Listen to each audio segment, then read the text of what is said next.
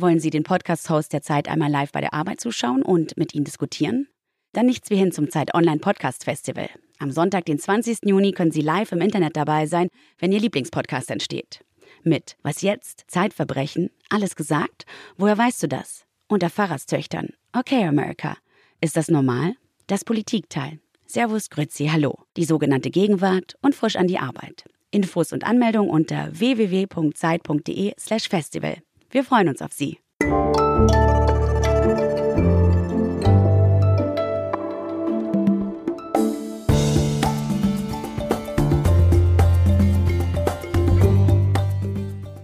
Okay, America?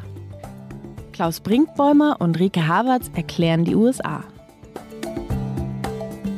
Hallo zu OK America, dem transatlantischen Podcast von Zeit Online und MDR aktuell. Ich bin Klaus Brinkbäumer, Programmdirektor des Mitteldeutschen Rundfunks in Leipzig. Und ich bin Rike Havertz, US-Korrespondentin in Washington DC für Zeit Online. Jetzt habe ich es umgedreht, oder? Sonst sage ich immer US-Korrespondentin für Zeit Online in Washington DC. War ich gerade selbst verwirrt. Naja, ist beides gleich. Also, Rike Havertz, US-Korrespondentin in Washington DC. Rike, sind die Zikaden da? Nee, sie sind noch nicht da, obwohl man meiner Nervosität äh, nach urteilen könnte, sie sind schon da. Also sie sind noch nicht im Logan Circle, da wo ich wohne.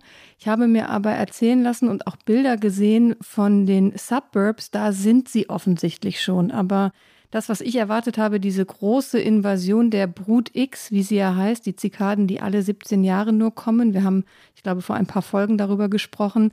Die große Invasion ist noch nicht da. Ich war gestern Morgen noch joggen und konnte frei von Zikaden meinen Weg entlang schreiten. Ich habe mir sagen lassen, sie fliegen auch sehr unkoordiniert und man muss dann damit rechnen, dass sie einem auch durchaus gegen den Kopf fliegen. Und äh, das möchte man natürlich weder, wenn man spazieren geht, noch wenn man läuft.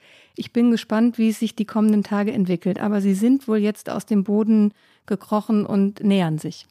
Und dann musst du, wenn sie denn da sind, mit Sturzhelm joggen gehen oder mit, mit diesen, wie heißen diese Schutzschirme, die Covid-Schutzschirme? Wie, diese, genau. diese, Glas, die, diese Glasdinger, du weißt, was ich meine, ne? Oder Plexiglas. Genau, diese, diese hm. Face Shields, wie sie hier ja, heißen, das ist, der, das ist der Running Gag, dass man die dann wieder in Gebrauch nehmen kann, weil hier gibt es jetzt ja keine Maskenpflicht mehr für vollständig geimpfte Menschen und diese Face Shields hatten sich auch nicht sehr lange gehalten, aber viele sagen, die könnte man dann noch mal zum Einsatz bringen für diese wenigen Wochen, wenn die Zikaden da sind. Ich besitze keins und möchte eigentlich auch dieses Bild nicht auf der Straße abgeben, wie ich mit diesem Schutzschild durch die Gegend laufe, zumal ich jetzt auch nicht die Allerschnellste auf der Joggingstrecke bin. Es wäre also, naja, es wäre so ein Golden Girl Bild.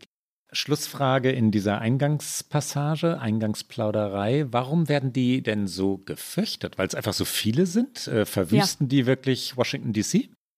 Die sind einfach in großer Masse dann da, also in sehr, sehr großer Masse und sie kommen halt einfach nur so selten und weil sie sich nur so selten aus der Erde heraustrauen, ist es dann offensichtlich ein großes Gelage von diesen Zikaden und sie sind auch nicht nur in Washington, sie sind natürlich auch in anderen Gebieten der USA, aber sie sind gefürchtet. Ich weiß nicht, ob es vielleicht auch ein Funken Übertreibung ist. Hier wird ja auch immer Schnee sehr gefürchtet und sobald nur ein Zentimeter auf der Straße liegt, kommen sehr viele äh, Nachrichten aufs Handy mit äh, Wetterwarnungen und alle werden ganz hektisch, obwohl es aus meiner Sicht gar nicht schlimm ist und man sich trotzdem noch sehr gut im Freien bewegen kann. Vielleicht ist es mit den Zikaden ein bisschen ähnlich. Ich werde berichten in einer der kommenden Episoden. Das stimmt übrigens. Wetter ist ein enormes amerikanisches Thema. Jeder Wintersturm, aber auch jede, jede Dürreperiode, alles, was, was ein bisschen außergewöhnlich ist, ein bisschen Glatteis, wird sofort in den ganzen Wetterkanälen, die es im Fernsehen und natürlich genauso digital gibt, äh, aufgeblasen und, und immer noch größer heißt nicht, dass es keine Hurricanes oder Tornados oder, oder dergleichen gibt, die oder gäbe, die, die gibt es und Waldbrände natürlich auch, aber Wetter wird sehr gerne dramatisiert. Ja, ja, ja. Ne? aber das ist doch in Deutschland, finde ich, auch gefühlt wichtig. Ich höre jetzt ständig, es regnet nur in Deutschland und es ist alles ganz trüb und alle warten darauf, dass endlich der Sommer kommt und die Außengastronomie. Aber jetzt ist es ja bald soweit, oder? Nein, die Deutschen sind Wetterrealisten und nehmen es so, wie es ist. Rike, wir haben ein ernstes Thema heute. Da gibt es keinen Übergang zu diesem Thema, der irgendwie passen würde. Deswegen machen wir es ansatzlos. Ein ernstes Thema, ein auch hartes Thema. Ich glaube, man kann auch sagen, ein heikles Thema. Wir reden über die besondere Verbindung der USA zu Israel. Wir reden über die ja seit, seit vielen Jahrzehnten bestehende ganz besondere Treue der Regierungen in Washington, DC zur Regierung in Tel Aviv. Und ähm, ja, heikel ist es, ne? Ja, absolut. Wir haben ja im Vorfeld darüber gesprochen, ob wir es machen sollen. Und wir waren uns beide natürlich einig, dass es das Thema dieser Tage und dieser Wochen vermutlich ist und dass wir darüber reden sollten. Aber ja, es ist ein heikles Thema. Ich habe interessanterweise, um vielleicht direkt mal den Einstieg zu finden, heute, also vor unserer Aufnahme, den morgendlichen Newsletter von der New York Times bekommen. Um, da dreht es sich auch um diesen Konflikt und der Autor holte sehr lange aus, warum er jetzt beide Seiten darstellen würde und versuchte im Grunde genommen schon Kritik entgegenzuwirken, warum es eben ein ausgewogener Newsletter aus seiner Sicht sein sollte, in der beide Seiten beschrieben werden. Und also es ist enorm aufgeladen, das Thema überall natürlich, aber auch insbesondere in den USA. Ich war ganz überrascht, in welcher Ausführlichkeit eben beschrieben wurde, warum dieser Newsletter in der Art und Weise verfasst ist, wie er verfasst wurde. Das fand ich ist schon ein, ein sehr klarer Gradmesser dafür, wie diese Debatte in den USA auch geführt wird. Das Heikle und Diffizile liegt äh, ziemlich offensichtlich natürlich in, dem, in der Unterscheidung oder nicht immer äh, durchgeführten Unterscheidung von Antisemitismus, und Kritik an, am Staate Israel, also an der Regierungspolitik. Das geht bisweilen durcheinander. Es gibt hitzig agierende Medien, Fox News und andere in den USA. Und es gibt tatsächlich Veränderungen. Es verschiebt sich auch, deswegen ist es heute ein Thema, ne? es verschiebt sich sehr viel in der amerikanischen Politik dadurch, dass junge Wählerinnen und Wähler und vor allem aber junge Politiker und Politikerinnen bei den Demokraten das Klima, das politische Klima und die Wahrnehmung Israels wirklich verändert haben. Dahin kommen wir gleich. Der Anlass, ich glaube, wir sollten es einmal sagen, obwohl es allen Hörerinnen und Hörern klar sein wird, ist, dass im Nahen Osten der Konflikt wieder eskaliert ist mit heute ähm, ungewissem Ausgang. Die USA haben in den Bemühungen um eine Lösung ähm, dieses Konfliktes schon immer, also seit Jahrzehnten, äh, möchte ich damit sagen, eine große Rolle gespielt. Jetzt trifft die neue Regierung diese Eskalation zwischen Israel und Palästina ja, ganz kurz nachdem Joe Biden ins Weiße Haus eingezogen ist, auch nachdem Donald Trump und die Regierung Trump über vier Jahre ganz treu an der Seite Netanyahus gestanden haben, also der ebenfalls konservativen Regierung in Israel. Welche Strategie hat Joe Biden? Warum eigentlich stehen die USA so treu an Israels Seite? Darum geht es heute. Rike, magst du die aktuelle Lage, also das, was im Moment gerade geschieht, erklären?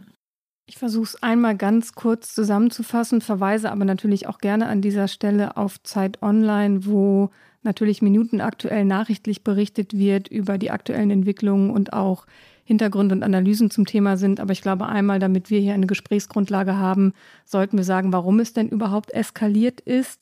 Es gibt mehrere Faktoren für diese Zuspitzung. Eine ist, dass tatsächlich während des muslimischen Fastenmonats Ramadan eine Gerichtsentscheidung anstand zu einer möglichen Zwangsräumung von Häusern von Palästinenserinnen und Palästinensern aus dem arabischen Stadtteil Sheikh Jarrah in Ostjerusalem. Das war Anfang vergangener Woche. Diese Häuser gehören mittlerweile einem jüdischen Investor und der Gerichtsentscheid sollte fallen. Nun hat sich aber tatsächlich die israelische Generalstaatsanwaltschaft eingeschaltet und um Aufschub gebeten. Das Gericht hat nun bis zu 30 Tage gewährt. Das heißt, der Grund, der eine der Gründe, warum dieser Konflikt wieder eskaliert ist, ist noch gar nicht geklärt. Der Hintergrund ist, nachdem Jordanien Ostjerusalem 1948 erobert hatte, ließen Jordanien und die UN an der Stelle im Viertel Wohnungen für palästinensische Flüchtlinge errichten. Und im Sechstagekrieg eroberte die israelische Armee 1967 dann Ostjerusalem zurück. Und die Klage ist nun das Ende dieses sehr langen territorialen Streits, wer in diesen Wohnungen wohnen darf. Und äh, die Siedler erheben halt Anspruch auf diese Wohngebiete. Das ist einer der Punkte, an dem sich dieser Konflikt entzündet hat, Anfang vergangener Woche. Ganz kurze Ergänzung nur, die jordanische Regierung hatte den Siedlern ursprünglich zugesagt, also den palästinensischen Flüchtlingen, die du gerade angesprochen hast, dass diese Übernahme der Wohnungen zertifiziert, also im notariellen Sinne beglaubigt werden würde. Und das ist nicht passiert. Ob es vergessen wurde, ob es bewusst unterschlagen wurde, beiseite geräumt wurde, schlicht irgendwie untergegangen ist in den Wirren, ähm, ist heute schwer nachvollziehbar. Aber es gibt diese offiziellen Dokumente nicht, was wiederum auf israelischer Seite so gedeutet wird. Moment, die haben ja gar keinen Rechtsanspruch. Das ist ein Detail, aber da dieser Konflikt so eskaliert ist, ein wichtiger. Ricke.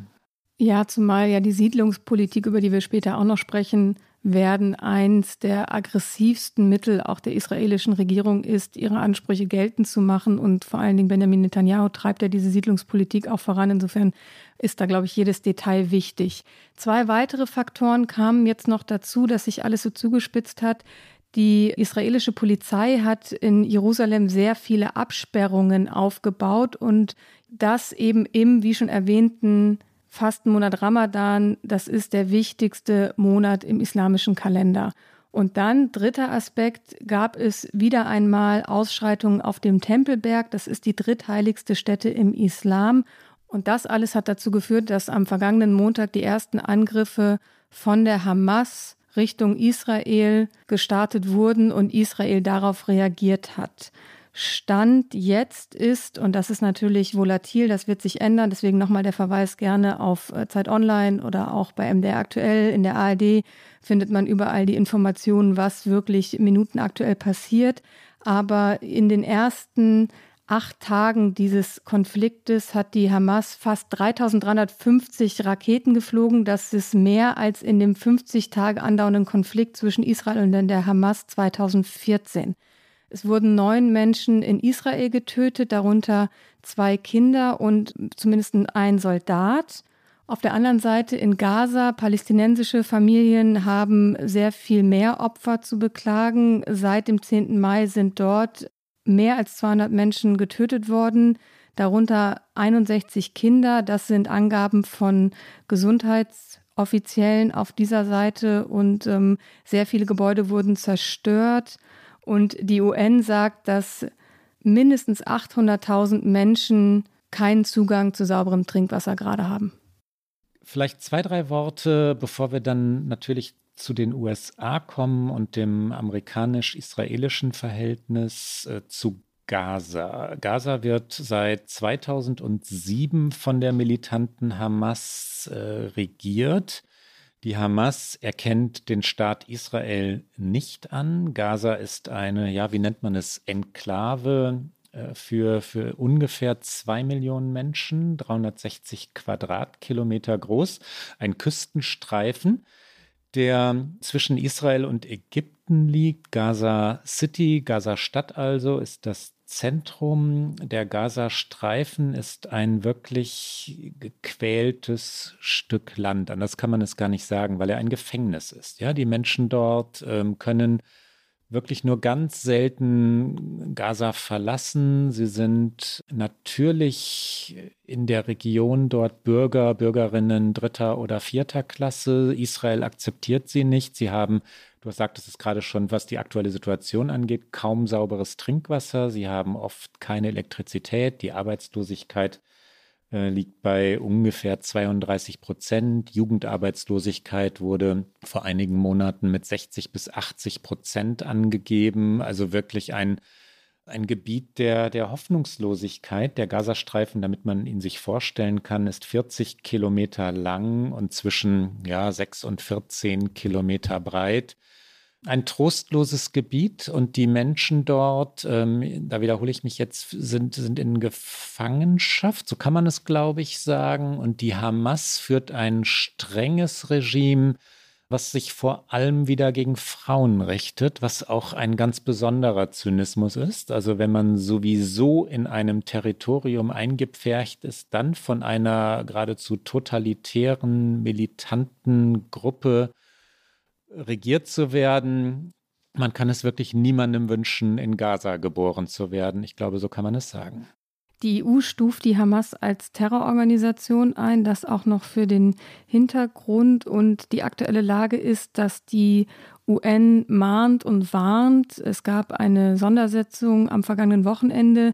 Es gibt bislang keine Resolution, auch weil die USA, und damit kommen wir dann auch zur amerikanischen Rolle in diesem Konflikt, äh, offiziell sagen, sie wollen keine Resolution, weil sie die Friedensbemühungen auf anderen Kanälen nicht behindern wollen.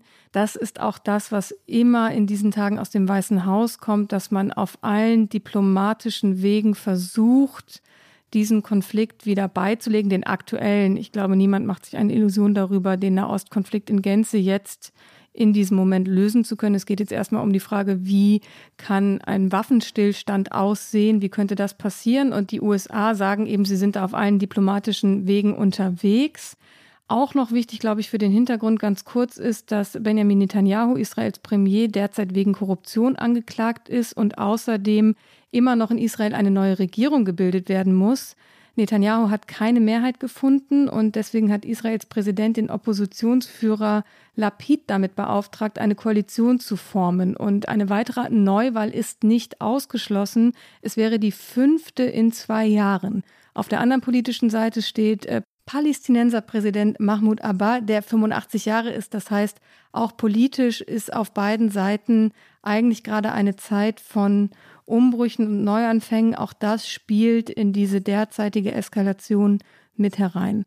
Noch ein Wort ähm, zum strategischen Ziel Israels. Ähm, nach allem, was äh, das Militär inoffiziell, teilweise auch offiziell verlauten lässt, geht es darum, das Tunnelsystem zu attackieren, das äh, seit langem und immer wieder auch neu ähm, unter Gaza gegraben worden ist, teilweise wirklich betonierte Tunnel.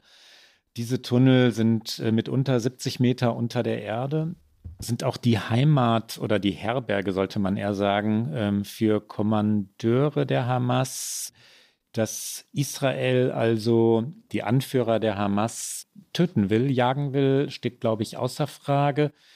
Was umstritten ist, ist, ob das wirklich das einzige strategische Ziel ist. Es sind sehr viele Zivilisten getötet worden, sehr viele Häuser zerstört worden in den vergangenen Tagen. Und von palästinensischer Seite wird nun gesagt, äh, nein, das sei vorgeschoben die israelische Regierung und das israelische Militär wollten in Wahrheit eben gerade die Bevölkerung treffen, um diese Bevölkerung gegen die Hamas zu wenden. Also dafür zu sorgen, dass es einen Aufstand gegen die Hamas gäbe. Das wiederum ist Spekulation. Das kann nicht belegt werden. Das ist eine, ähm, eine, eine These, die in Gaza geäußert wird. Das ist wichtig für die Einordnung. Dazu passt aber tatsächlich, und so finden wir dann auch den Übergang zu der US-Position, die Bombardierung eines Gebäudes, in dem auch Medien untergebracht waren in Gaza. Da gibt es eine große Debatte darum, war das ein gezielter Angriff, wie ist das geschehen? Und Anthony Blinken, Joe Bidens Außenminister, der sich gerade auf Auslandstour in Nordeuropa befindet, hat sich dazu auch geäußert, hat gesagt, er kann die Ermittlungen nicht kommentieren, aber er möchte mehr über diesen Vorgang erfahren. Das war noch keine offene Kritik an dem Verhalten Israels, aber es war auf jeden Fall eine Aufforderung, in diesem Bereich mehr Transparenz zu schaffen und zu sagen, das müssen wir untersuchen und äh, da müssen wir mehr darüber erfahren. Rike, du hast es schon gesagt, wir haben in unserem, äh, unsere Zuhörerinnen und Zuhörer wissen das eher rudimentären Skript, das wir immer verfassen vor unseren Sendungen, einen O-Ton Blinkens, der aber etwas weiter unten angesiedelt ist. Holen wir ihn doch nach oben. Äh, man sieht an dieser Stelle, ähm, wir zitieren gleich Anthony Blinken, oder du hast ihn ja gerade schon zitiert, man sieht, wie sehr die amerikanischen Politiker und Politikerinnen um Worte ringen, wie wirklich jedes einzelne Wort abgewogen wird, wie auch Blinken jetzt darauf achtet, Israel ähm, zwar zu kritisieren, aber vorsichtig zu kritisieren. Also keine ultimativen Forderungen zu stellen. Hier, du hast es gerade schon gesagt, ich muss es nicht ein zweites Mal übersetzen, Anthony Blinken im Originalton. Shortly after the strike, we did request additional details uh, regarding the justification for it. I wouldn't want to weigh in on intelligence matters uh, in, uh, uh in, in this form. It's not my place. Uh, I will leave it to others uh, to characterize uh, if uh, any information uh, has been shared and our assessment of uh, that information. Um, The broader point, though, remains, and this is really critical. Israel has a special responsibility to protect civilians in the course of its self defense, and that most certainly includes journalists. Für Joe Biden und seine Regierung kommt diese Eskalation zu einem denkbar ungünstigen Moment, denn der Fokus der Regierung lag in den ersten nun fast vier Monaten auf ganz anderen Themen. Es ging, wir haben oft darüber gesprochen, um die Corona-Pandemie, um die Wirtschaft, darum, das Land wieder aus dieser Krise zu führen, die Öffnung des Landes hinzubekommen. Es ging in internationalen Zusammenhängen auch um Klima. Da hatte Joe Biden zu einer Konferenz geladen. Er hatte sich durchaus auch zu China und Russland schon geäußert. Es war nicht so, dass der Fokus nur auf nationalen Themen lag, aber Nahost war wirklich nicht weit oben auf der Prioritätenliste. Und das liegt natürlich auch daran, dass es so komplex ist und dass damit, ich sage es mal ein bisschen salopper, fast nichts zu gewinnen ist. Und das weiß natürlich auch Joe Biden.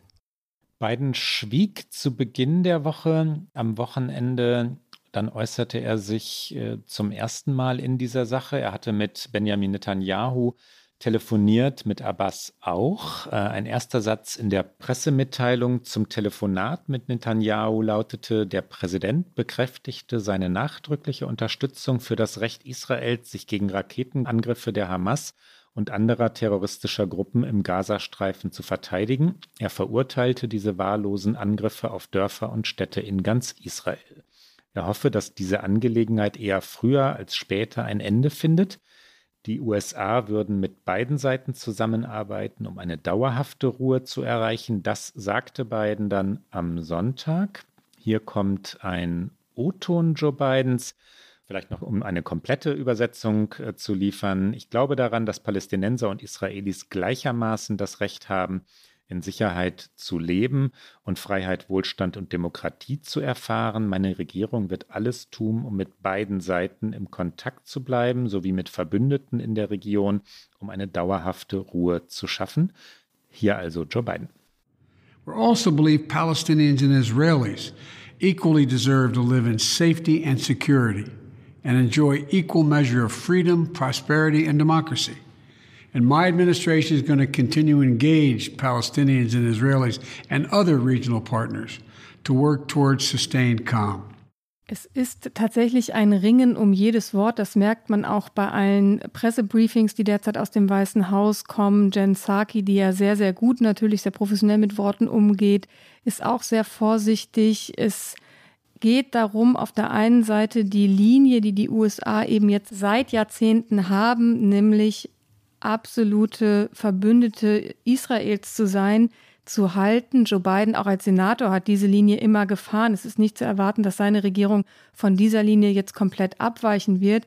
Gleichzeitig aber eben auch anzuerkennen, dass es, wenn es um eine Lösung des Konfliktes geht, ohne eine gewisse Kritik an Israel und auch eine Anerkennung dessen, was im Gazastreifen passiert, was mit den Palästinensern geschieht, es nicht zu machen ist. Er vermeidet aber bislang Joe Biden irgendwelche spontanen Aussagen zu diesem Thema. Es ist ja immer, wenn er zum Beispiel so wie jetzt Anfang der Woche vom Wochenende aus Delaware zurückkehrt und dann vor dem Weißen Haus landet, aus dem Hubschrauber steigt und Richtung Weißes Haus geht, gibt es immer Fragen von Journalistinnen und Journalisten, die ihm zugeworfen werden. Er vermeidet da jede Aussage und ähm, er hat dann Anfang dieser Woche, also jetzt am Montag, noch einmal mit Netanyahu telefoniert, hat aber auch dort vermieden, zu direkt eine Waffenruhe einzufordern. Die von dir gerade angesprochene, und wir hatten das ja schon mehrfach heute, äh, diese Treue der USA zu Israel ist übrigens etwas, was in Tel Aviv und Jerusalem anders bewertet wird. Und das ist wichtig, um das zu verstehen. Dort gilt das, was die Obama-Regierung gemacht hat, das äh, Nuklearabkommen mit Iran, nämlich als Verrat an Israel. Selbst wenn Obama und Biden und Hillary Clinton immer wieder versicherten, äh, treu an Israels Seite zu stehen und selbst wenn, und das ging ja weiter, enorm viel Geld, wir kommen dazu später noch, an Israel überwiesen wurde und Waffen geliefert wurden. Also diese, die Treue kein leeres Versprechen war, das will ich damit sagen.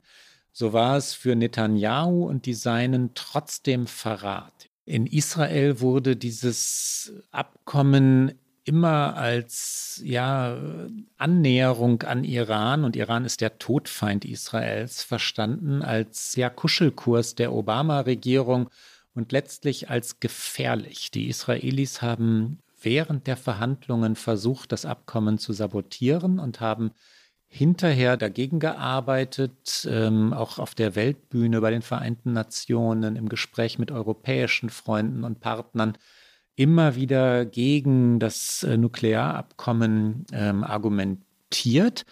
Und das wiederum ist der Grund, warum Netanyahu sich dann in die amerikanische Innenpolitik eingemischt hat, sich sehr deutlich an die Seite Donald Trumps gestellt hat, von dem er wusste, dass der dieses Nuklearabkommen kündigen wollte und würde und es dann ja auch gekündigt hat. Das hat zu der Eskalation beigetragen. Ich wollte nur einmal diesen kleinen Exkurs wagen, weil, weil es wichtig ist. Ne? Ja, es gibt diese jahrzehntelange Treue, aber es gibt eben auch Schattierungen und Nuancen äh, in dieser Geschichte, die wichtig sind. Ich glaube, in dieser Sendung werden wir einige Schleifen drehen, weil es keine Schwarz-Weiß-Erzählung ist. Eigentlich ist ja nichts eine Schwarz-Weiß-Erzählung, aber ich glaube, nirgendwo gilt das so sehr wie in diesem Konflikt. Lass uns noch kurz auf die Demokratische Partei blicken, denn da passiert gerade etwas sehr Erstaunliches der Ton verändert sich. Die Israel-Treue gilt nicht mehr unbedingt und vor allen Dingen im linken Flügel der Partei ist es eher das Gegenteil. Es ist eine sehr offene Israel-Kritik, es ist eine sehr lautstarke Forderung danach, den Palästinenserinnen und Palästinensern Rechte einzuräumen, sie zu schützen. Besonders prominent war Bernie Sanders, der in der New York Times einen Essay geschrieben hat unter dem Titel Die USA müssen aufhören, ein Verteidiger der Netanyahu-Regierung zu sein. Und er nennt den Umgang mit den Palästinensern ein System politischer und wirtschaftlicher Unterdrückung. Den Raketenbeschuss der Hamas nennt er zwar absolut inakzeptabel, schließt aber dann sein Stück mit den Worten, wenn die Vereinigten Staaten auf der Weltbühne eine glaubwürdige Stimme für die Menschenrechte sein wollen, müssen wir die internationalen Menschenrechtsstandards konsequent einhalten, auch wenn es politisch schwierig ist. Wir müssen anerkennen, dass die Rechte der Palästinenser wichtig sind. Palästinensische Leben sind wichtig. Auf Englisch heißt es Palestinian Lives Matter. Und da ist die ganz klare Verbindung zu der Black Lives Matter Bewegung und das ist sehr interessant und diese Verknüpfung kommt nicht nur von Bernie Sanders, sondern von vielen prominenten Stimmen in der Partei. Ja, Rashida Tlaib und äh, vor allem, weil sie noch lauter ist, weil sie sehr viel mehr Follower in den sozialen Medien hat, Alexandria Ocasio-Cortez sind diejenigen, die Israel einen Apartheidstaat nennen. Apartheidstaaten sind keine Demokratien, twitterte AOC, wie sie in den USA genannt wird, also Alexandria Ocasio-Cortez. Deren Kollegin Ilhan Omar, ebenfalls Abgeordnete im Repräsentantenhaus, nannte es ekelhaft und unmoralisch, dass die USA die Gewalt, die Gewalt Israels meinte sie damit, ich zitiere, unterstützten. Mehr als 20 Demokratinnen und Demokraten haben in einem Brief an Joe Biden gefordert, dass er mehr Druck auf Israel ausübe, um die Vertreibung der Palästinenser aus deren Privathäusern zu stoppen. Also vor allem der die, die sogenannten, ist ja auch ein zynischer Begriff, Kollateralschäden, also die, die Opfer unter Zivilisten, Zivilistinnen sind das, was die demokratischen Abgeordneten in Washington so wütend macht und dann die Milde in der amerikanischen Reaktion. Hier kommt noch einmal AOC im Wortlaut. Sie sagt, kann es sein, dass wir nicht kritisch auf das schauen, was Israel tut, weil wir nicht auf das schauen wollen, was wir selbst tun. Israel hat das Recht, sich zu verteidigen, aber haben Palästinenser das Recht zu überleben. AOC macht mit diesem, gleich kommt der O-Ton, ich wollte nur noch einen erklärenden Satz anfügen, macht mit diesem Zitat und auch diesen Verbindungen etwas, was du gerade schon bei Bernie Sanders angesprochen hast, Rike. Sie holt das Thema in die USA durch die Verbindung mit amerikanischen Menschenrechtsthemen, Bürgerrechtsthemen, der Black Lives Matter Bewegung, also der Verletzung von Menschenrechten, Rassismus.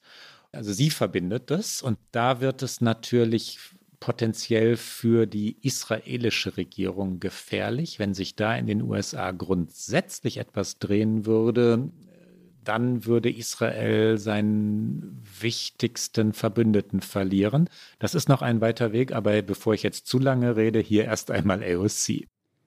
president and many other figures this week stated that Israel has a right to self defense. And this is uh, a sentiment that is echoed across this body. But do Palestinians have a right to survive?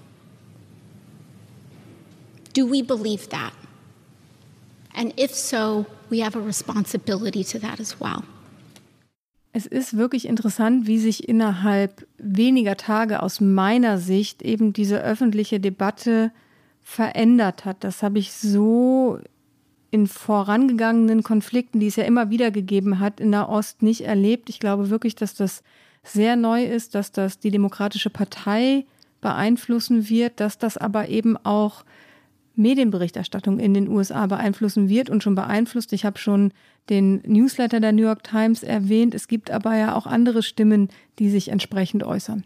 Ja, Rike, da ist zum Beispiel Jeremy Ben-Ami, das ist der Präsident von J Street. J Street wiederum ist eine ja, liberale, aber auch pro-israelische Lobbygruppe, eine Gruppe politisch engagierter Menschen. Und äh, Jena Ben Ami sagt, dass es nicht länger gut genug sei, einfach quasi reflexhaft zu sagen, ähm, Israel habe die Unterstützung der USA. Was nämlich die USA täten, ich zitiere Ben Ami, sei Israel Immunität äh, zu ähm, ja, garantieren, trotz israelischer Verbrechen. Niklas Christoph, ein sehr viel gelesener Kolumnist in der New York Times, ist ein zweites Beispiel, das mir in diesen Tagen aufgefallen ist. Äh, Christoph schrieb, dass die Steuermilliarden, die aus den USA jährlich nach Tel Aviv überwiesen werden oder aber in ja, Waffenlieferungen münden, die dann auch wieder nach Israel gehen, in Wahrheit eine, eine Subventionierung äh, des Mordes an den Palästinensern sein. Ich zitiere wieder Niklas Christoph hier. Und das ist eine neue Tonlage auf diesen Ebenen. Ne? Und da, wir haben schon über Verschiebungen geredet, da bemerkt man sie. Und die Republikaner auf der anderen Seite versuchen natürlich genau diese Verschiebung wiederum für sich zu nutzen. Traditionell sind äh, jüdische Amerikanerinnen und Amerikaner eher demokratische Wähler. Das lag vor allen Dingen auch daran oder liegt vor allen Dingen daran, dass sie in Großstädten wie New York leben. Jetzt versuchen die Republikaner zu sagen, wer Israel schützen will, der muss uns schützen und der muss uns unterstützen. Wir stehen fest an der Seite Israels und Mitch McConnell, der Minderheitenführer im Senat, wir sprechen häufiger über ihn, ich glaube, langsam müssen wir ihn nicht mehr vorstellen, der hat am Montag vor allen Dingen eben auch auf Aussagen von AOC und anderen reagiert und hat gesagt, man sollte keinen Zweifel daran lassen, wo Amerika steht und das ist nämlich fest an der Seite Israels aus Mitch McConnells Sicht und er hat außerdem gesagt, Biden müsse sehr stark bleiben gegen diese Stimmen in seiner eigenen Partei. Und er spricht von obsessiven Kritikern, von barbarischem Terrorismus durch die Hamas und äh, von Israels Raketenabwehr, auf die auch die USA stolz sein könnten. Denn die USA haben sie nicht unwesentlich finanziert und mitgeliefert. Das ist ja auch ein Komplex, dass die USA Israel auch immer wieder mit Geldern unterstützen, um sie militärisch aufzurüsten. Hier kommt einmal Mitch McConnell im O-Ton mit wunderbarem Kentucky-Akzent. Mitch McConnell. Now, on a different matter, yet again, air raid sirens have been sounding in Israel. Israeli civilians have been huddling in basements, shelters, and hospital stairwells. Hamas rocket attacks are lighting up the skies, hitting buildings, and terrorizing, injuring, and killing innocent people. Of course, Hamas and Palestinian Islamic Jihad receive significant support from Iran. Fortunately, our remarkable percentage of the incoming rockets have been intercepted in midair by Israel's Iron Dome system. Americans should take some pride in our own defending our friends with these high tech defenses, which we've helped Israel bring online and have advanced our own joint missile defense efforts at the same time. Missile defense is expensive, but vital. It's yet another reason I'm concerned that this administration's intention to underfund defense. Whatever complaints Palestinians have with Israel's government, wanton violence against civilians is completely and totally inexcusable. This is a barbaric terrorism, not a legitimate protest. Nor is it legitimate for Israel's obsessive critics to suggest any equivalency whatsoever between these inexcusable attacks and Israel's measured and quite targeted response against terrorists. Yesterday, here in Washington, street protesters screamed, listen to this, Israel is a terrorist state. On the streets of Washington, screamed, Israel is a terrorist state. Some Democratic members of Congress echoed that rhetoric almost exactly. Look, the state of Israel has every right of self defense. Its national security leaders have continued to display restraint and invest so much in precision and avoiding civilian casualties. That's been the approach of the Israeli government. Israel must know that their friends and allies here in the United States stand with them as they seek to restore deterrence. Was hat Joe Biden eigentlich von Donald Trump geerbt, Rike? Trump, ich wollte jetzt sagen, twittert in diesen Tagen, das tut er nicht, er ist äh, verbannt von Twitter, aber Trump schreibt in seinen E-Mails in diesen Tagen, dass man an der Eskalation in Israel und Gaza sehen könne, wie fürchterlich die Regierung Biden agiere. Das ist natürlich ein sehr kurzsichtiges Verständnis von Weltpolitik, was sich da offenbart. Biden hat ja etwas übernommen. Was denn? Den Iran-Deal hast du gerade schon angesprochen. Darüber hinaus hat Trump unter, wie bei ihm so oft, großem Tamtam -Tam die US-Botschaft von Tel Aviv nach Jerusalem verlegt, was ein sehr umstrittener Schritt war und vor allen Dingen dann im Januar 2020, also im letzten Jahr seiner Präsidentschaft, dann seinen, wie er es nannte, Jahrhundertplan vorgestellt für einen Frieden in Nahost. Und da gab es folgende Punkte. Dieser Jahrhundertplan ist bis dato natürlich nicht umgesetzt. Er war im Grunde genommen, so haben es alle eingeschätzt, ein Freibrief für Israel. Darin hieß es, Jerusalem bleibt die ungeteilte Hauptstadt des jüdischen Staates, wobei auf dem Tempelberg der aktuelle Status quo erhalten bleibt und Muslime auf dem Plateau mit Al-Aqsa-Moschee und Felsendom auch weiterhin beten können. Die Palästinenser sollten im östlichen Jerusalem ihre Hauptstadt bekommen. Sie haben aber dem nie zugestimmt und es war auch völlig unklar, wo denn im östlichen Jerusalem dies liegen sollte. Jerusalem bezeichnete Trump wiederum als ungeteilte Hauptstadt Israels, über die Israel die volle Kontrolle behalten werde. Israelische Siedlungen im Westjordanland hat Trump in diesem Jahrhundertplan auch anerkannt. Zudem sollte das Jordantal unter israelischer Kontrolle bleiben. Den Palästinensern wurde auf anderer Seite wirtschaftliche Hilfe versprochen in Milliardenhöhe und Trump zeigte sich offen für eine Zwei-Staaten-Lösung. Die PK damals aber über diesen Jahrhundertplan, das natürlich auch ein absolutes Statement war, gemeinsam mit Benjamin Netanyahu. Also Trump hat seine Nahostpolitik und seinen Friedensplan vorgestellt an der Seite von Benjamin Netanyahu. Abbas lehnte damals diese Pläne ab. International wurden sie eben auch eher kritisch bewertet, weil sie den Palästinensern im Grunde genommen kein Angebot gemacht haben, was sie jemals hätten annehmen können. Und das übernimmt Biden auf der einen Seite. Auf der anderen Seite hat es Trump tatsächlich geschafft, eine Annäherung von Israel an mehrere arabische Staaten hinzubekommen. Und das wird durchaus auch als Erfolg gesehen. Und das erkennt auch Biden an. Also es war ja immer auch, wir haben auch schon mal drüber gesprochen, was waren denn die Erfolge der Trump-Regierung? Das war ein Aspekt, der tatsächlich häufiger genannt wurde, diese Annäherung Israels in der Region an andere Staaten. Aber das, in a nutshell, wie der Amerikaner sagt, ist das, was Biden geerbt hat und womit er jetzt eben sehr neu in seiner Amtszeit, ich glaube, aus seiner Sicht auch ungerne sofort jetzt in diesen Konflikt einsteigen muss durch die Eskalation, die wir gerade erleben. Ja, du hast äh, ganz wesentliche Sachen gerade schon gesagt, Rike. Die, das große Problem, wenn man denn jemals eine Lösung dieses Konfliktes erreichen will, jetzt überlege ich gerade, ob ich diesen Satz wirklich zu Ende führen kann, ähm, ist, selbstverständlich erstmal vielschichtig. Es gibt nicht das eine Problem, darauf will ich hinaus. Aber worauf ich hinaus wollte, ist, man kann nicht einerseits die Siedlungen Israels, also den immer weitergehenden Siedlungsausbau, zum Beispiel im Westjordanland, befürworten. Der schafft nämlich Fakten und zugleich sagen, ja, wir sind schon offen für eine Zwei-Staaten-Lösung. Es gibt dann irgendwann kein Territorium mehr dafür, ja.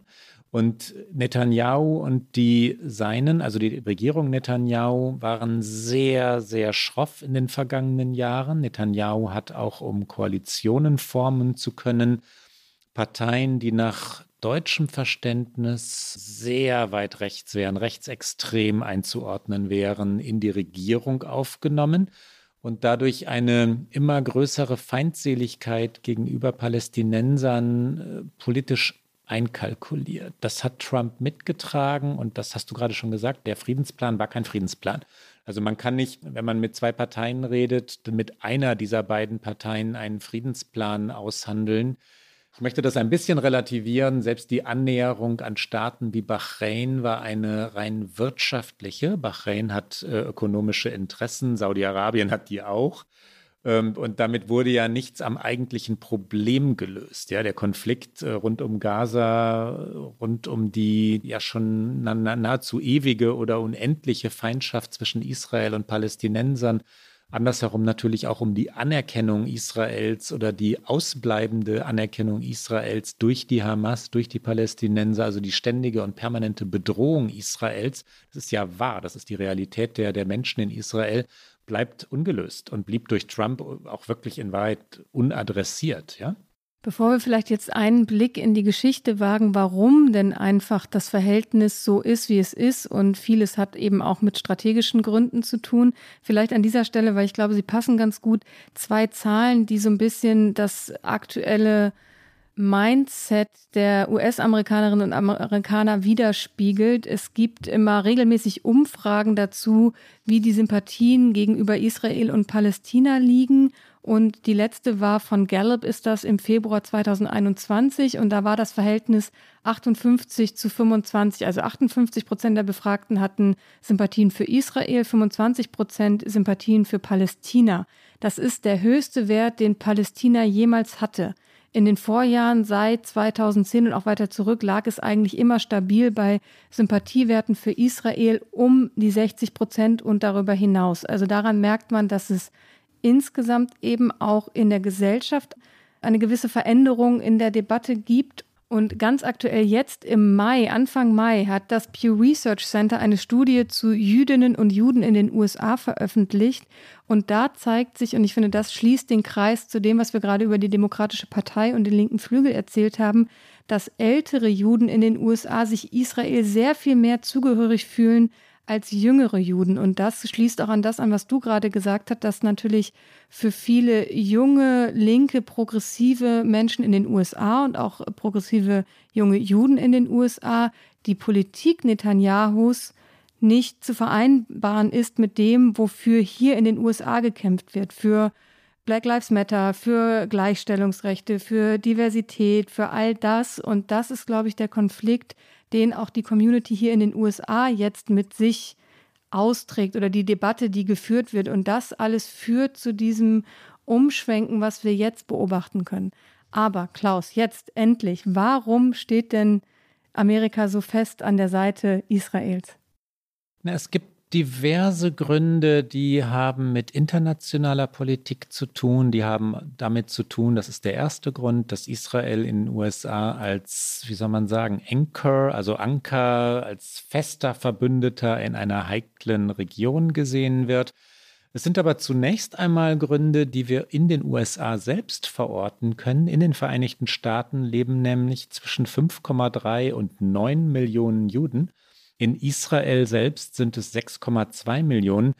Der große Unterschied zwischen diesen beiden Zahlen, also 5,3 oder 9 Millionen Juden, die in den USA leben, hat nicht etwa mit ungenauer Zählung oder damit zu tun, dass man es schlicht nicht wissen kann, sondern mit der Bewertung. Also wie sehr wird Herkunft bewertet, Herkunft von Vorfahren, wie sehr wird Ausprägung des Glaubens bewertet, wann sind Menschen säkular und, äh, und schlicht nicht mehr religiös.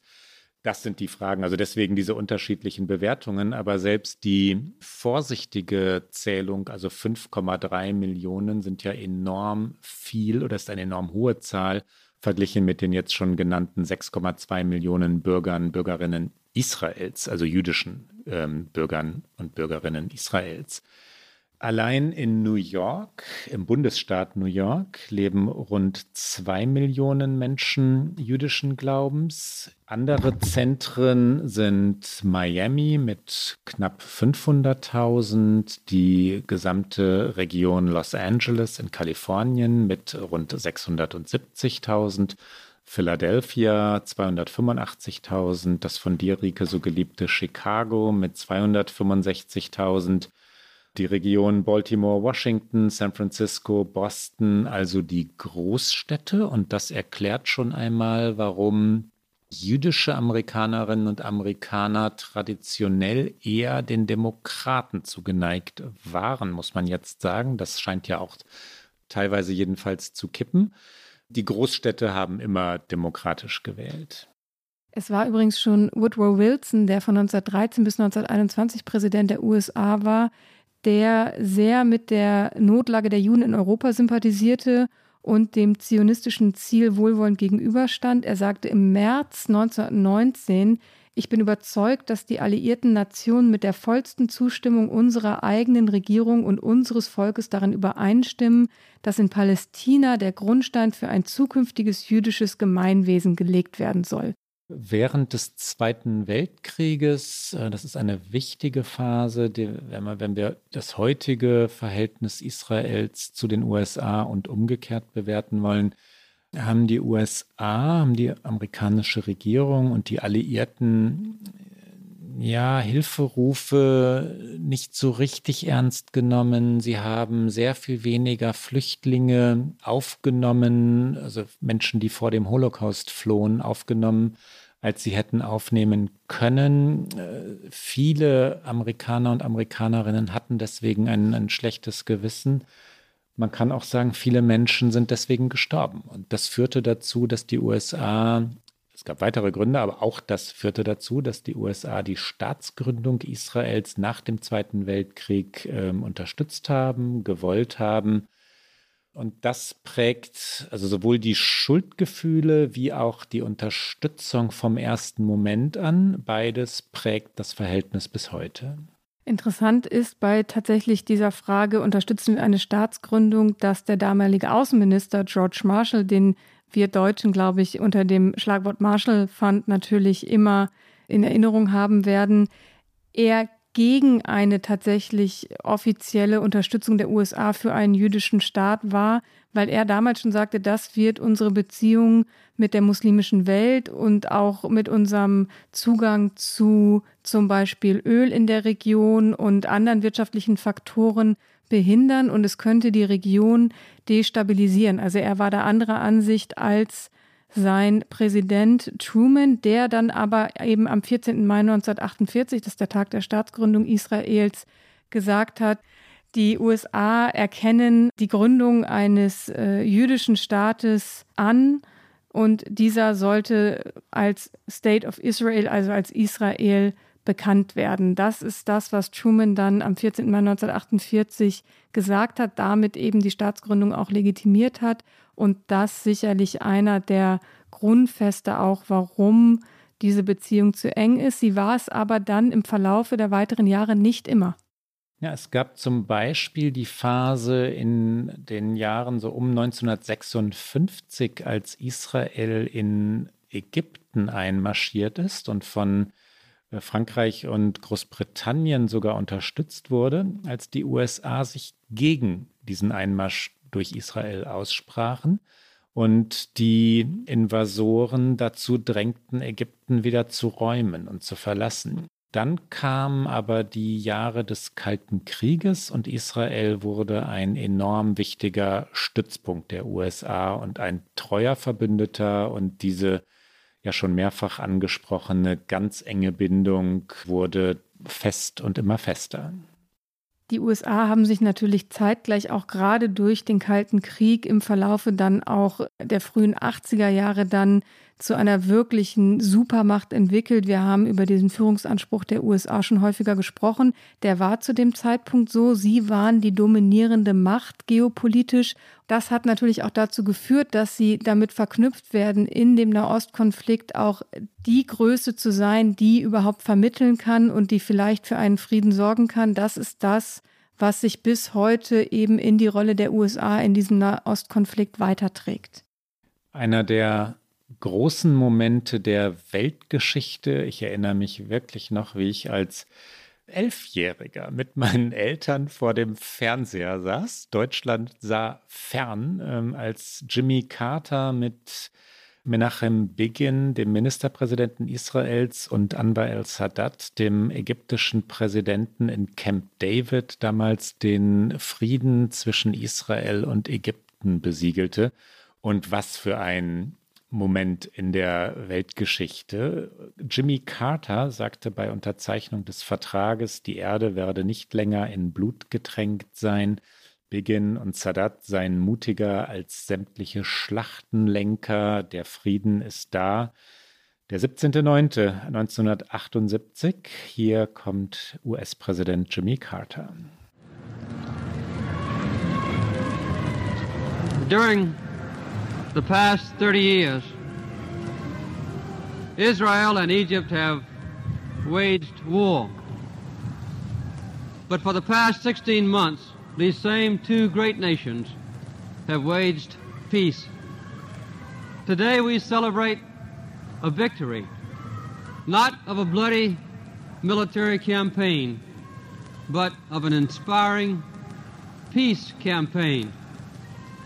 Two leaders who will loom large in the history of nations, President Anwar al-Sadat and Prime Minister Menachem Begin, have conducted this campaign with all the courage, tenacity, brilliance, and inspiration of any generals who have ever led men and machines onto the field of battle. At the end of this campaign, the soil of the two lands is not drenched with young blood. The countryside of both lands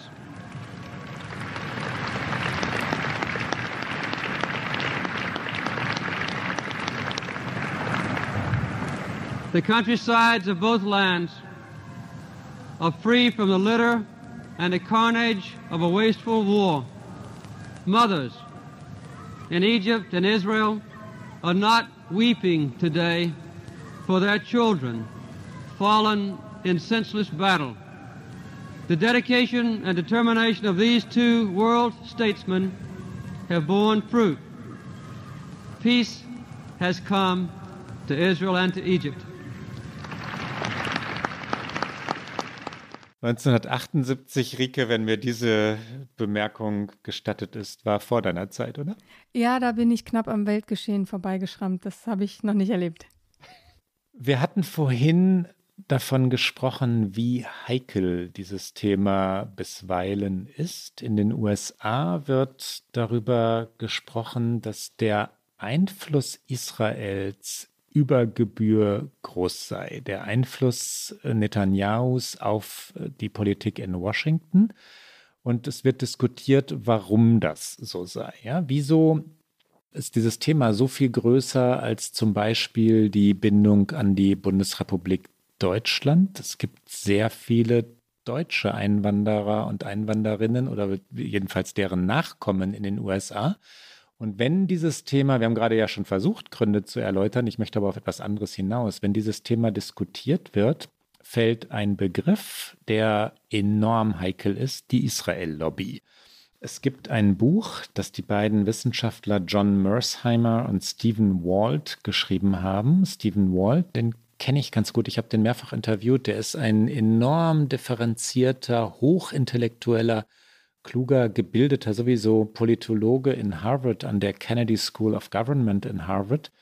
Die haben die Israel Lobby and American Foreign Policy geschrieben und sind für dieses Buch, in dem der Begriff der Israel Lobby fällt, scharf, scharf, scharf kritisiert worden, weil das ein antisemitisches Klischee ist. Ja, dieser Begriff der Israel-Lobby. Selbst wenn sie es belegt haben, und die beiden haben es belegt, dass es äh, eine Lobby gibt, die, die, die nach, äh, so wie viele andere Lobbyisten auch, Fäden zieht, so ist es in diesem Fall trotzdem enorm heikel, weil das immer in dieses antisemitische Bild von den heimlichen Strippenziehern, so denen im Hintergrund, die die wahre Regierung bildeten, hineinspielt. Und ich habe jetzt nur die Debatte über dieses Buch verfolgt. Ich habe das Buch selber nicht gelesen, aber äh, mutmaßlich haben die beiden Autoren da nicht so richtig aufgepasst.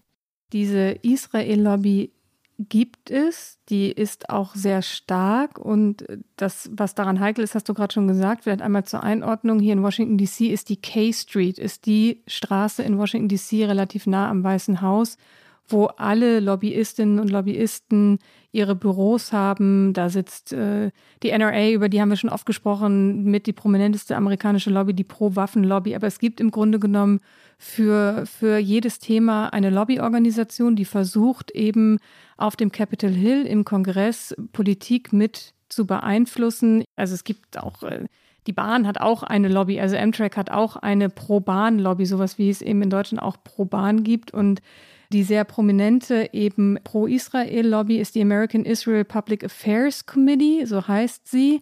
Und die haben sich natürlich auch im aktuellen Konflikt schon geäußert. So funktioniert das Spiel zwischen Politik und Lobbyisten. Sie haben gesagt, sie sind überzeugt von der ungebrochenen Unterstützung des Weißen Hauses und des Capitol Hill, also der Legislative in den USA.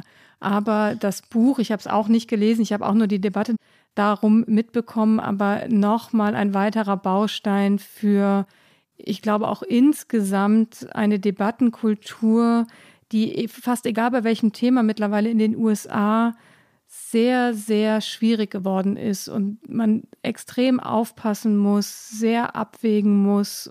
Insgesamt ist das Verhältnis der USA zu Israel natürlich stark auch, und das klang immer wieder an, durch strategische Interessen geprägt. Es gibt die Linie an der Seite Israel, aber zum Beispiel hat auch Präsident Bush nicht an der Seite Israels gestanden, als es um eine Bombardierung des Iran ging. Obama hat immer wieder den Siedlungsbau kritisiert, auch deutlich kritisiert. Also es geht natürlich auch für die USA immer darum, was können sie gewinnen und gewinnen kann man vermutlich nicht besonders viel in diesem Konflikt. Die USA haben, das sollten wir der Vollständigkeit halber erwähnen, seit 1985 pro Jahr ungefähr drei Milliarden Dollar, wie soll man es nennen, Fördergelder, also keine Kredite, nichts, was zurückgezahlt werden muss, an Israel überwiesen. Sie haben beispielsweise im Jahr 2019 3,8 Milliarden Dollar Militärhilfe nach Israel geschickt. Die USA haben ihren Sitz im Sicherheitsrat der Vereinten Nationen 42 Mal dazu genutzt, äh, eine Resolution, die gegen Israel gerichtet worden wäre, also die irgendwelche Aktionen Israels verdammt oder bestraft oder sanktioniert hätte, mit ihrem Veto zu verhindern. Also die USA sind Vetomacht, genauso wie China, Russland, Frankreich und Großbritannien. Und die USA haben insgesamt, also seit die Vereinten Nationen bestehen, überhaupt nur 83 Mal ein Veto eingelegt, also 42 Mal von 83 Mal in Sachen Israel. Das bedeutet nun wirklich, äh, ja, wie wichtig Ihnen das Thema ist. Und damit, Klaus, kommen wir zum Get Out.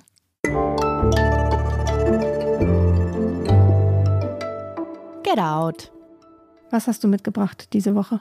Rike, ich habe in den vergangenen Wochen schon einmal ich, so ein bisschen, ich weiß nicht mehr genau, irgendwie über Eck, über Philip Roth geredet und ich finde, es passt. Ich habe überlegt, wer schreibt eigentlich fiktional am eindrucksvollsten und im intellektuellen Sinne intelligentesten über Juden, die in den USA leben, jüdische Amerikaner und Amerikanerinnen oder auch Migranten. Und äh, Philip Roth ich möchte empfehlen Portnoys Complaint, Portnoys Beschwerden. Äh, da geht es um die äh, ja, Leiden eines pubertierenden, darüber habe ich aber, glaube ich, schon mal geredet, ne?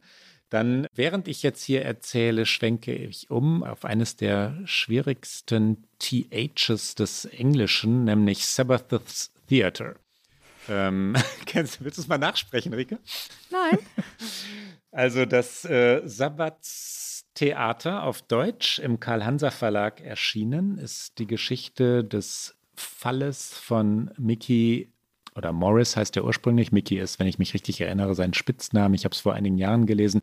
Sabbath, der über also eine, eine, so ist es bei Philip Roth immer, eine sehr anstrengende Familiengeschichte hat, aber auch eine sehr, sehr komische Familiengeschichte.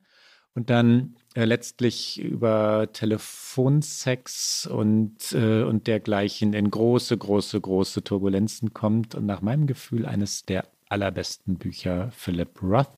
Auch das ist wieder ein Genitiv, der sehr schwierig ist. Genitiv mit TH, Rike, das ist schon ein, das ist schon wieder ein eigenes, ähm, ein eigenes Cat-Out, oder? Ja, das stimmt. Das ist, finde ich, wenn man im Englischen ist, also in der englischen Sprache, ist es sehr viel leichter. Also wenn ich Englisch spreche, dann fällt es mir leichter, als wenn ich das jetzt in den deutschen Wortfluss einbauen müsste. Aber äh, ich, ich, ich deswegen spreche ich es jetzt auch nicht nach. Bevor ich jetzt sage, was ist denn dein Get-Out, möchte ich es noch einmal, einmal probieren. Sabbath's Theater. Ähm, ich weiß nicht, ob es mir gelungen ist, aber ich, ich glaube. Finde, das klang nahezu perfekt. Rike, dein Get Out.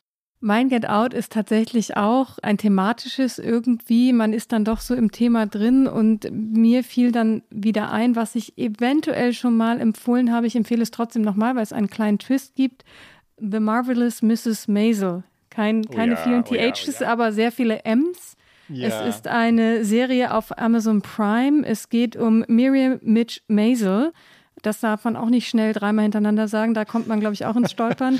Sie ist äh, Hausfrau und Mutter, Jüdin in New York der 50er Jahre und entschließt sich, Stand-up-Comedy zu machen. Damals natürlich undenkbar für eine Frau. Es ist eine wahnsinnig amüsante, selbstironische Serie Sie ist unbedingt zu empfehlen und es kommt, und das ist vielleicht der Twist, sollte ich es schon mal empfohlen haben, eine vierte Staffel. Amazon hat verlängert. Sie wollten eigentlich schon im vergangenen Jahr anfangen zu drehen. Durch Covid ist das natürlich alles zum Stillstand gekommen. Vor allen Dingen Drehort New York war natürlich für lange Zeit undenkbar. Jetzt haben sie Anfang des Jahres wieder gefilmt und unter welchen Bedingungen, auch das kann man sich angucken, auf dem Instagram-Account von Rachel Brosnahan. Das ist die Schauspielerin, die Mitch spielt und sie hat ein paar sehr schöne Bilder gepostet, wie sie mit, wir hatten es am Anfang der Sendung schon, mit Schutzschildern, sie saß mit einer quasi Schutzhaube in New York, um die Frisur in Covid-Zeiten äh, zu schützen vor dem Regen, aber vor allen Dingen auch saß sie teilweise in so richtigen Bubbles drin, also drehen unter Covid-Bedingungen. Das war ja für viele Produktionsfirmen eine Herausforderung und das kann man auf ihrem Instagram-Account nachschauen. Und die vierte Staffel soll Ende diesen Jahres dann auf Amazon Prime zu sehen sein. Aber wer es noch nicht gesehen hat, die ersten drei Staffeln lohnen sich auch. Und eine der absurdesten Vaterfiguren tritt darin auf. Ne? Ähm, die Eltern beide sind einfach. Die Eltern sind beide, sind ja, ja, gut. Fantastisch. Ja, ja. Das, liebe Zuhörerinnen und Zuhörer, war es für heute bei OK America. Sie hören uns, und das wissen Sie längst, immer donnerstags auf Zeit Online, mdr.de, in der ARD Audiothek und auf allen guten Podcast-Kanälen. Und die nächste Folge hören Sie am 27. Mai. Und wenn Sie uns schreiben wollen, auch da, wie gewohnt, erreichen Sie uns unter okamerica.zeit.de. Bis dann. Bis dann.